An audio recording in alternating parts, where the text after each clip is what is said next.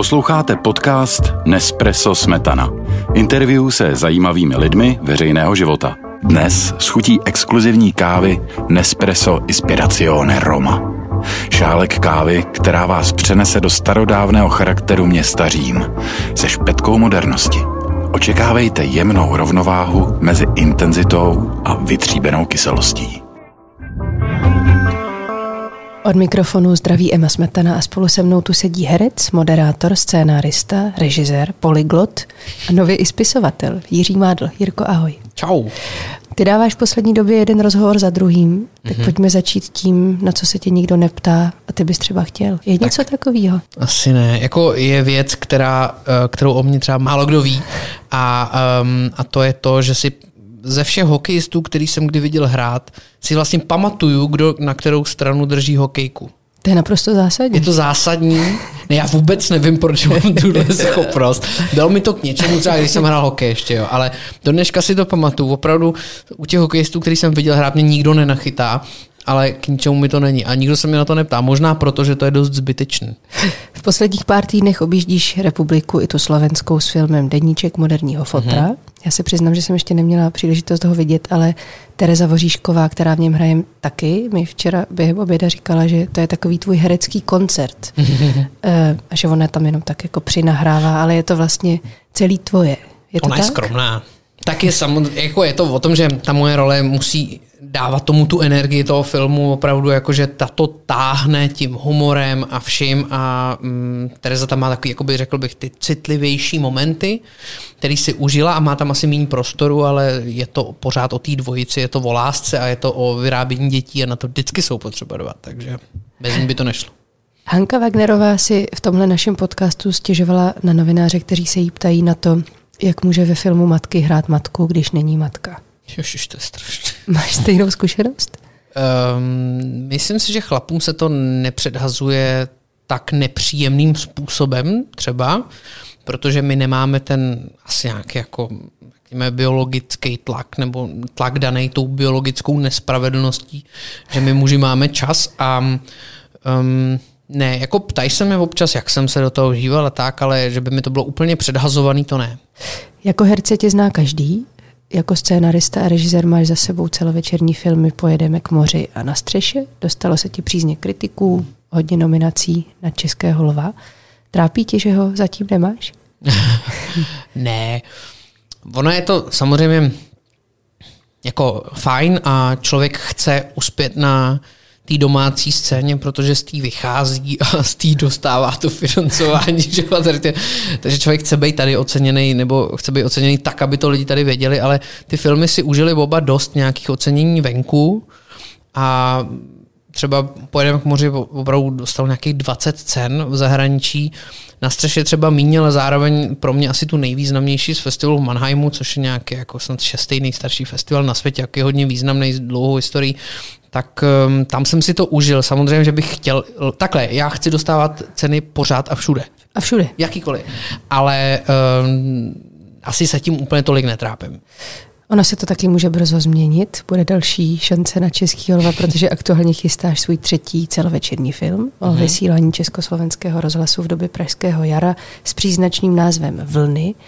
Nabízí se otázka, proč tohle období zajímá člověka narozeného tři roky před sametovou revolucí. Mě to zajímá především proto, že mě zajímá rozhlas a rozhlasový vysílání. Vždycky se mi líbilo, už jako malej uh, jsem um, měl takový zvláštní, um, takovou, nebo, ten, nebo, nebo takhle, když jsem slyšel uh, znělku český, československého, potom českého rozhlasu, tak mi to uklidňovalo, nevím proč. A ta moje láska k rozhlasu vydržela a potom, když jsem přemýšlel, co jako kamín na výšku, tak jsem se věnoval médiím a i tam jsem se soustředil především na rozhlasové vysílání, díky čemuž jsem uh, potom uh, zpracoval knížku Od mikrofonu k posluchačům, což je souborná historie československého rozhlasu. A tam jsem narazil na kapitoly, které jsem znal jenom, jenom opravdu zběžně a týkalo se to především redakce Mezinárodního života, kterou vedl Milan Weiner a tam tam mě to prostě ohromně chytlo, cítil jsem nějaký zpřízení i s těma redaktorama, četl jsem o nich knížky, pak jsem je navštívil, setkával jsem se s nima a prostě úplně mi to, úplně mě to, si mě to vzalo a už 8 let na tom dělám. Ano, ve svých filmech se vlastně zabýváš poměrně vážnými tématy. Chodíš brzo spát, brzo vstáváš. Nejsi trochu starý, mladý? Kdo ti řekl, že chodím brzo spát? No takhle, ne, já když jsem sám, tak jo, tak vstanu brzo a jdu třeba v 9 spát. To je nějaký můj přirozený režim. Jsem, já nevím, jestli se mu říká skřivan. Asi jo. Že buď jsi skřivan nebo svat, tak já jsem jasný skřivan. Zároveň prostě mm, život, nejen ten jako úplně společenský, ale i pracovní, ti to úplně nedovoluje, takže já už jsem nastavený na to žít jako docela běžným rytmu. Uh, ale mm, nevím, my jsem starý mladý a myslím, že spoustu lidí by ti řeklo úplný opak a myslím, že ten... Um, mladý starý, jo? Ne, jiný věci by ti řekli, Emo. Klidně rozpovídej. ne, to, to ne, to ne, ale myslím si, že jako působím někdy jako takový šprt a workoholik, ale myslím, že to tak není. Já jsem především to dítě, který je hravý a který prostě ví, co ho baví a prostě to dělat bude.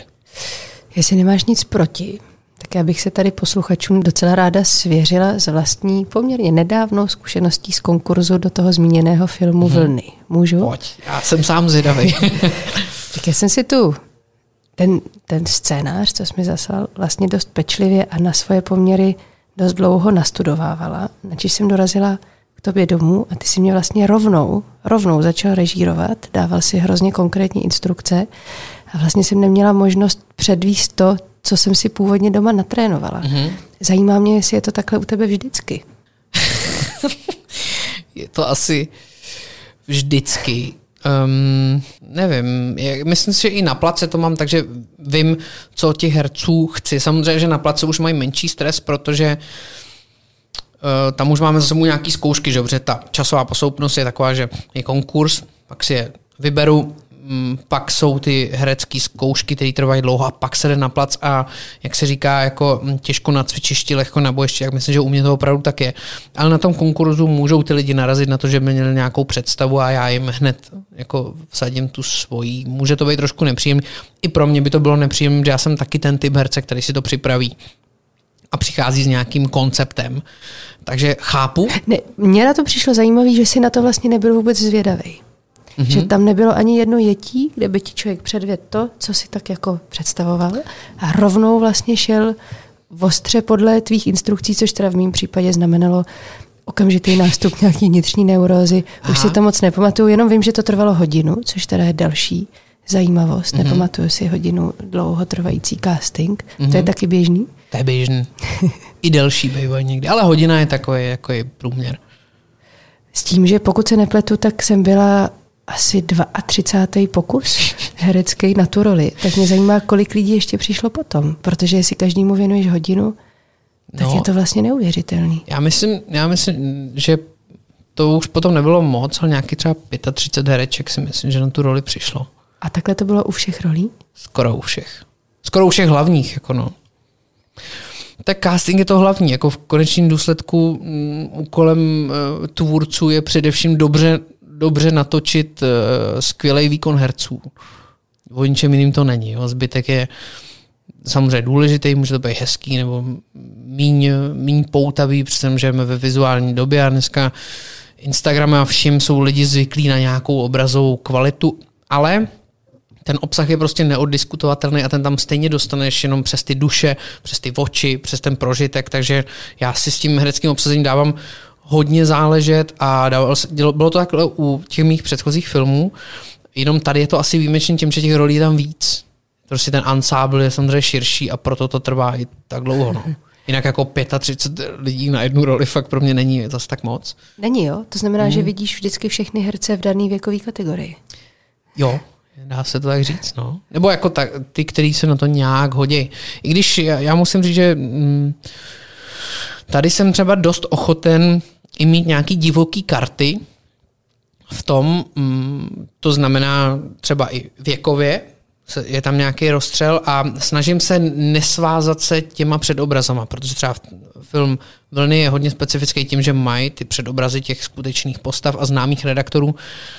A znám spoustu filmů, který těží z té podoby s těma lidma, ale zaprvé u nás to není tak, že by bylo všeobecně povědomí, jak ty redaktoři vypadali, protože přece jenom to byly rozhlasové hvězdy, takže neznali lidi tolik tváře, ale zároveň nežijeme prostě v, ve velké zemi, kde opravdu můžu dbát jak na vzhled, tak na to, aby se to trefilo herecky. Takže vlastně to, co je pro mě nejdůležitější, je to, aby z nich šla ta energie taková, jakou já jsem z nich cítil z těch redaktorů. A jestli ten člověk je blondětej, zrzavej nebo, nebo cokoliv, tak to je mi vlastně trošku potom už jedno. Ty jsi říkal, že je zas takový šprt nejsi, mm-hmm. ale ono se to o tobě prostě ví, že máš mimořádnou pracovní disciplínu. Eh, a teď jsi byl šest týdnů, pokud se nepletu, v Itálii, abys mm-hmm. dopsal svoji první knížku. Mm-hmm. To se povedlo? No, uh, ano, mám disciplínu, ale nedopsal jsem to. Já jsem skončil v polovině zatím, nebo řek, řekněme, že mm, jsem ve třech pětinách. No a snažím se, no, jako mě, mě to dává takový klid. Jo, já zároveň se, se mnou se nese tady to, že se říká, že jsem takový, jako ně, jo, takový německý přístup a to. Jenže ono zase, jak když si splním to svoje, tak já se dokážu hodně uvolnit ale uvolnil jsem mnohem víc, že mám ty, to svoje splnění prostě a pak, pak mám takový klid, tady moje slečna o mě říká, mi říká, že to jsou moje diskomforty. A ona je velmi dobře jako dešifruje, detekuje jako, a pak mi z nich pomůže ven a pak ví, že já jsem opravdu uvolněný člověk, ano. který zase ty plány dokáže jako um, ohýbat a mám takový jako dokážu mít potom takový elastický přístup uh, k disciplíně, ale až potom, kdy mám opravdu to, to jádro splněné. Ona slečna je taky původně z Balkánu, takže vy jste německo-balkánský pár. Což v podstatě tak. může znamenat docela velkou rovnováhu. Může to tak být. O čem bude ta knížka, až dopíšeš zbylé dvě pětiny? Um, ta knížka se jmenuje Planeta Krypton a je to, o, je to vlastně román, je to o lásce, je to o dvou lidech, kteří se potkají přes internet uh, v roce 2000 Mm, na takový té platformě, která se jmenovala XChat a jejich vztah se potom vyvíjí, uh, stejně jako se vyvíjí ty platformy, že je mail, potom, potom je Facebook a různé věci a ten jejich vztah samozřejmě není plnohodnotný, protože oni se nepotkávají, ale je velmi hodnotný. A stává se tam něco jako výjimečného v jejich životě na té úrovni té korespondence elektronický. A a vytváříte svůj vlastní svět. A je to planeta Krypton. A ty jsi někdy někoho potkal přes internet? Ne, takhle, takhle hodnotně ne. Samozřejmě tak člověk si různě někým píše, no, jako píše lidem, který zajímá moje práce, tak jako odepisu, když můžu, nebo když, když mám čas, ale jako, že bych někoho potkal, z čeho by vznikl nějaký hodnotný vztah, to asi ne. To ne. Jsme v Nespresso podcastu, mám tu kávovou anketu. Jestli mm-hmm. souhlasíš. Pojď.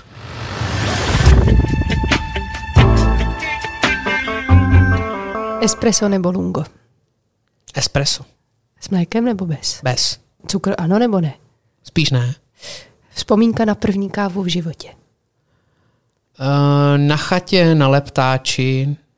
Uh, instantní byla. A to by bylo kolik? 13. Jak dlouho piješ Nespresso? No, docela dlouho docela dlouho, asi od té doby, co existuje, tak furt mě nějak provází, tak spoustu filmových produkcí to má v těch kanclech, že jo, tady to, takže to, to vlastně, teď to nemá znít pejorativně, ale nejde se tomu vyhnout, je to prostě rozšířená káva.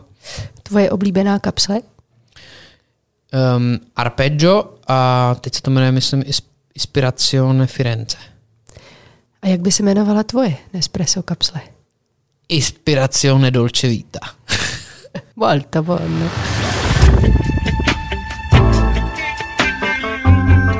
Jirko, ty mluvíš plně anglicky a německy, učíš se italsky. Chystáš se ještě na další jazyky? Asi ne. Mm, jako já už jsem ty jazyky srovnal, myslím, na, na stejnou úroveň a teď mě spíš čeká uh, celoživotní úkoly udržet. Samozřejmě jako chtěl jsem přidat třeba ještě jeden slovanský. Jo. Přemýšlel jsem o srbochorvačtině a ruštině nebo polštině. Asi by to vyhrála srbochorvačtina, ale asi do toho úplně nepůjdu, protože ono opravdu udržet to jako já mám nějaký kontakt furt s těma jazykama jako přirozený, ale spíš asi už se na to vykašlu. Pak jsi studoval tu žurnalistiku, to jsi zmiňoval, mm-hmm. v New Yorku scénaristiku. Je něco, co by se ještě chtěl naučit v tomhle životě pořádně? Nevím, vím, že se chci naučit trošku líp jezdit na koni a mm, zajímá mě, ale tak jako opravdu taková, jak byl ten pořád, takový to populární mechanika pro děti, na takový tý populárně naučný úrovni mě zajímá neurologie a parazitologie, ale spíš tak, si tak rád o tom čtu nějaký jako články, občas nějaký rozhovor s neurologem nebo parazitologem. Taky nemáš problém komentovat veřejné dění, takže se ptám, blíží se podzimní volby, v minulosti si vybízel mladé lidi, aby přemluvili bábu, tak koho budeš přemlouvat tentokrát a k čemu?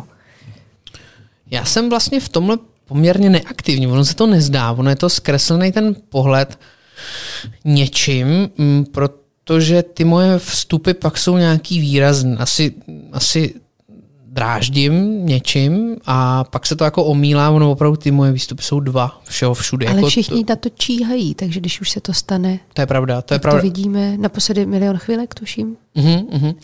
Ale já si myslím, že moje jako tak ne, si poslání, ale co beru teď jako takový úkol, nebo co se snažím, je spíš jako prostě šířit uh, správné informace, protože tady prostě bojujeme s dezinformacemi z Ruska, to je, to je prostě fakt. To tady už o tom nikdo nepochybuje. Nikdo. A s tím bojujeme a třeba myslím si, že takovým úkolem je jenom šířit ty správné informace. Já jsem právě proto pomáhal založit, nebo byl jsem u založení uh, portálu Evropa v datech, což je takový analytický portál a datový portál, který eh, prostě stojí na tom, že si ověřuje informace a jako nechci nikomu spát názor, aby na základě toho si hledal informace, jak to bývá, ale spíš obráceně, aby ty lidi měli správné informace a na, na základě toho si udělali názor. To znamená, že konkrétně v tom říjnu, nebo těsně před těmi volbami říjnovými, neřekneš lidem, koho volit nebo koho rozhodně nevolit. Já budu asi mlčet, protože ono teď je to je to asi prospěšnější teď. Jako kdybych měl někdy pocit, že je třeba na něco upozornit, že třeba se na něco zapomněl, ale já to, že nemám pocit, že by nutně eh, se jako ty public figures museli jako vyjadřovat nutně, ale úkolem umělce je vždycky, a ať v tom umí nebo jakkoliv, podle mě upozornit na něco, co vysí ve vzduchu, ale nikdo to nepojmenovává. A to je buď tím uměním, který vytváří, který ho třeba i živí, nebo jako to, tak tam to prostě reflektovat, anebo v tom veřejném prostoru, jako, ale teď to není. Já mám pocit, že všechno je teď vysloven všechno se nějak víceméně ví a teď už jako někoho nebudu přemlouvat, aby prostě svět viděl jinak. To zase ne. Můžeš si jistotou vyloučit, že jednou do politiky sám vstoupíš? Záleží na tom, co je politika. Jo? Jako, tak třeba to, že do něčeho někam kandiduješ. To jo, ale je taky otázka kam. No někam. No, jako úplně to vyloučit nemůžu, ale uh, mně to vlastně přijde, uh, teď to nechci jako schazovat, ale já mám pocit, že mi to přijde něčím vlastně pro mě neatraktivní teď a mám pocit, že moje síla je jinde. Takže ty musíš zeslábnout v umění, pak se z tebe stane politik. To nevím, to nevím, musím, asi bych... Věřím, věřím, že mám cit na to, vědět, jestli někde jako fungují nebo ne. A proto jsem se stáhnul ze spousty mých aktivit, kterých jsem dělal, protože jsem tomu měl co dát a pak najednou už ne. A můžeš být konkrétnější? Kde Můžu, to tak bylo? jsou to nějaké moje podnikatelské aktivity a Kola? Ty um, koloběžky, ano, to myslím, že je docela dobrý příklad, zrovna potom i nějaký charitativní, tak nějak jsem jim mohl pomoct, uh, ně, někam jsem to dovedl, nějaká dlouholetá spolupráce a pak jsem z toho vystoupil, protože už to chtěl nový vítr. Pak je něco, co podle mě je trvalý, jako třeba Artefond, kde podporujeme umělecky nadané děti z dětských domovů, ale jinak vlastně myslím, že vím, kdy vzít zpátečku a asi i vím, kdy se do něčeho jako pustit. Samozřejmě, že tady to, to co říkáš, mě to je občas jako podsouváno, už jsou už jako se mě ptají i na konkrétní funkce, což je docela zajímavý. A asi by mě to i lákalo, ale dříve, ale teď ne, teď já cítím naopak, že se mi otvírá nový prostor tím, že ty vlny věřím, že je krok dál, že to je skokově náročnější a asi významnější film ještě a píšu knížku, takže ne, moje touha je teď jít úplně jiným směrem. To znamená, že na těch vlnách chceš doplavat kam až, třeba v horizontu příštích pěti let. Přičemž já tenhle druh otázek nenávidím, ale ty mm. jsi teď sám nahrál. Jo, jo, já taky nenávidím a uznávám, že jsem si sám nahrál, ale mm, ono je to jako těžký, protože ten, takhle, ten prostor um, toho filmového průmyslu se teď tak strašně mění, Jo, že nevím, normální člověk by mohl, jako když jsem hrál hokej, tak jsem chtěl hrát v NHL, jo. Takže kdyby se mě ptala, já byl jsem hokejista, bylo mi 18, tak ti řeknu, jo, chci být draftovaný a chci pak jít do NHL, před pěti lety bych ti řekl, chci jít na nějaký festival a vyhrát ho, nebo chci dostat Oscara a tady to, ale ono se to teď všechno tak mění, ty festivaly jako drží nějaký směr, ale třeba Oscary po těch nových pravidlech podle mě v podstatě končí. Jako je to asi odvážné to, co říkám, ale to je vlastně neúnosný. Jako já teď jsem četl ty pravidla pro ty Oscarové filmy, já takhle nemůžu natočit vlny. To prostě nejde. Já tam nemůžu mít kvóty pro, pro určitý etnika a pro určitý... Já to nenatočím, prostě historický film s tímhle. A mm, takže jakoby já chci, aby to vidělo co nejvíc lidí. Já teď nemůžu říkat, co chci vyhrát, nebo to a ani nechci říct, na který platformě to, já věřím, že i ty platformy, které jak je známe, teď se budou strašně měnit a jak to vypadá trvale a že to zaplaví a zničí všechny trhy, já si to nemyslím. Já už teď mám osypky, když slyším znělky některých těch uh, těch platform, protože jsme na tom strávili lockdown a já myslím, že lidi už nechtějí úplně končit na, na těch malých obrazovkách a doma a že najednou zase se to víc stává. Já to vidím teď v těch kinech, mají jako chuť na, na ten sdílený prožitek. Takže já chci prostě, aby se ten film líbil a vidělo ho co nejvíc lidí a měl nějaký jako dopad. Já ti děkuji za tenhle sdílený prožitek. Doufám, že ho s námi v radosti prožili i naši posluchači. Měj se krásně, jdeme na oběd. Taky se mě jdeme, jdeme jít. Jest.